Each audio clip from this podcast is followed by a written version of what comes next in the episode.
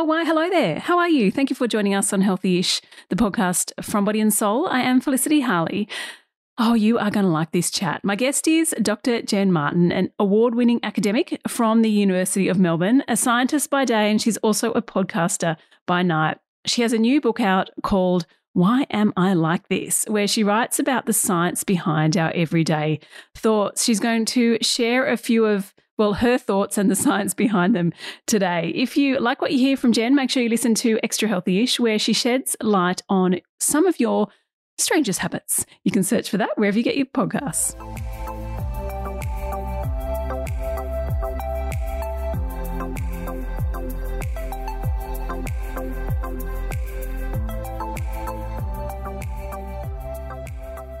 Jen, or perhaps I should say Doctor Jen, welcome to Healthy-ish. Oh, thank you so much for having me. It's a delight. And congratulations on your new book. I loved it, by the way. It was fascinating. In it, you write, the human brain is the most complex object in the known universe. Uh, yes, that is, that is very true. I mean, how can we better understand our thoughts and behaviours? Do you have a question that you come back to in your own personal life about you know, what you ask yourself about your behaviour day to day? Oh, one hundred percent. And, and I think the question is one that we've all been using since we learned to talk, and that is why? Why am I doing this? Why do I feel this way? Why am I thinking that? Why do I feel compelled to do something even though I know it's not really in my best interests in the long term? I mean, I think that's why science is so wonderful, because science takes the word why and then uses a structured, reliable, validated approach to say, well, can we get some evidence to answer that question of why is this happening, or why is the world like this? And I mean, I just think it's the best if we continually reflect and ask ourselves why. In my mind, you know, being a curious person makes life so much more interesting than if we just accept everything around us as it is and don't don't stop and consider. Mm. Gosh, you sound like my kids. Why, Mum? Why do I have to do this, Mum? Why, why, why? Now, and, you know, for all the parents listening, we know that can get extremely tiring. Yes, but yes. As much as we can manage to be patient, the more we encourage kids to ask why, the better, I think. Yeah, well, you've asked a lot of whys in your book. Let's go through some of them. Yes. I've just pulled out some of my faves, listeners. I hope you, you like them.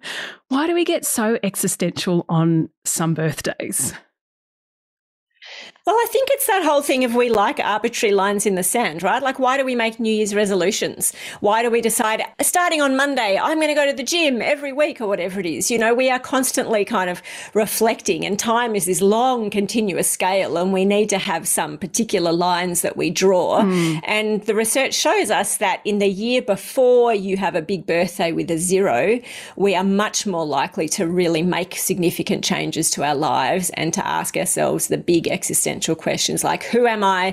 What do I care about? What are my priorities? What purpose do I have in life? And so this research has looked into people. So if you're, you currently have a birthday, your, your age ends with a nine, then you are known as a nine-ender. And if you are currently a nine-ender, the research shows us that you are more likely to be very reflective and to make big changes. So some classic examples, you're much more likely to run your first marathon when you're, you know, twenty-nine, thirty-nine, forty-nine, whatever it is. Significantly more likely. Um, and, and if you are running your first marathon and you are one of those ages, then you will run faster than if you were a year younger or a year older, suggesting that you are training harder. Because, you know, you've made it this big thing. I'm going to run my first marathon before I'm fifty, and I'm going to train really hard so I do really well. And there's just lots of examples like that. There was another big study that showed that people who had joined a dating site that was specially uh, designed for mm. people seeking an affair.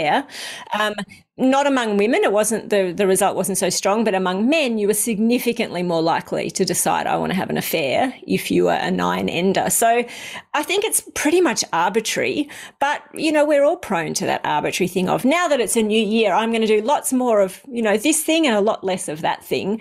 And it's just those big round birthdays tend to make us really look at the big picture of our lives and think, what am I doing? Mm. What do I want to be doing? Yeah, that's really interesting. Actually, just picking up on the marathon thing, we've talked a bit on this podcast about the rise of the half marathon. It feels like everyone around me and and, yeah. and it's like the half marathon is a new tick box. I mean, I don't know if that's because I'm surrounded by women in their forties who are looking at, you know, fifty way off, but getting there and thinking, right, I have to do it. But yeah, really interesting.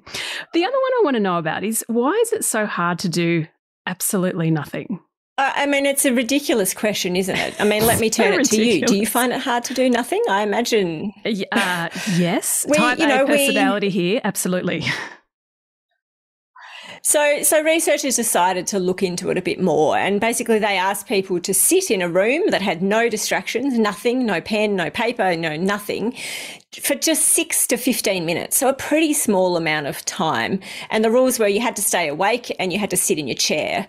Um, and it turned out that people really, really found it difficult. And uh, when they were asked later, how did you find that? They just didn't like it at all. And people said, you know, I just want to do something. I don't like just sitting there thinking. So that was the first part of the research. And then the really shocking part of the research was they said, okay, let's see if people would prefer to do something that's actually not very nice, in fact, something painful rather than nothing at all. So they introduced this electric shock that people could administer to themselves, obviously not a really bad one, but one that was enough that people said, yeah, that was, I didn't like that. I definitely don't want to have to experience that shock again.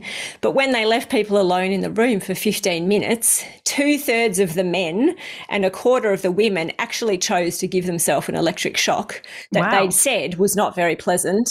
Gosh, they chose to do lot. that rather than just sitting there doing nothing. So imagine saying, yeah, I want something that's painful and not very pleasant over being bored.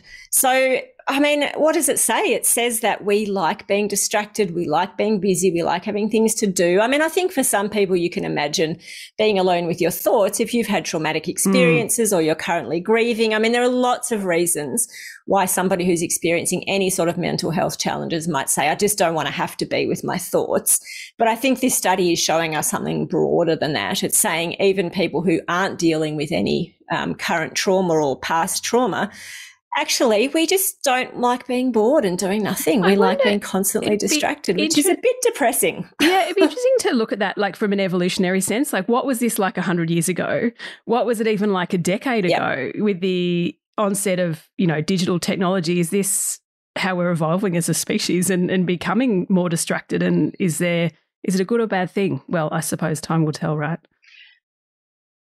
Yeah, I mean, it's probably neither, but it's worth being aware of. And, you know, if you've ever shown children in your life a movie that was made decades ago, generally their response is, oh, my God, nothing's happening. Like, why does it take so long for things to happen? Because these days movies, you know, the scene changes so much more quickly.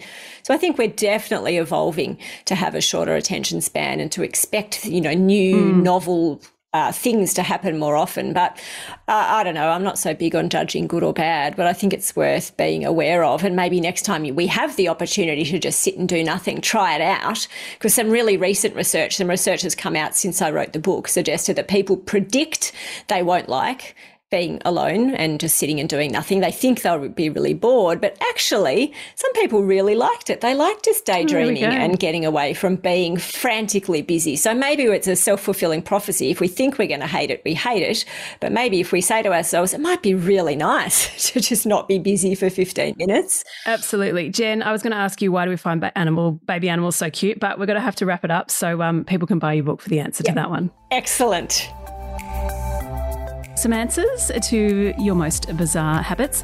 Make sure you grab Doctor Jen Martin's book. It is called Why Am I Like This? And it is out now. If you did enjoy this chat, rate and review it. Or, of course, you can subscribe to this podcast. That means you get to know when we drop a new episode every day. A good little reminder. Anything else, head to body and soul dot com dot a u. Follow us on socials. Grab our print edition, which is out in your local Sunday paper. And until tomorrow, stay healthy-ish.